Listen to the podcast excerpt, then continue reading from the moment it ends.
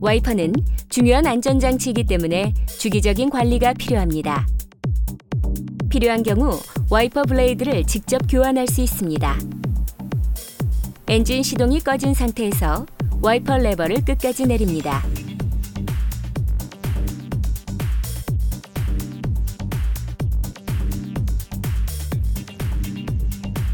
와이퍼 arm을 들어 올립니다.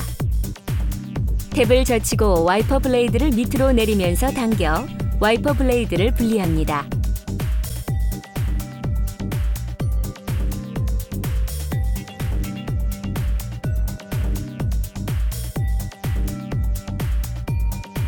탈거의 역순으로 새 와이퍼 blade를 장착합니다.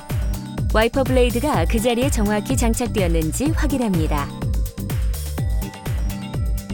와이퍼암을 조심스럽게 다시 내려놓습니다.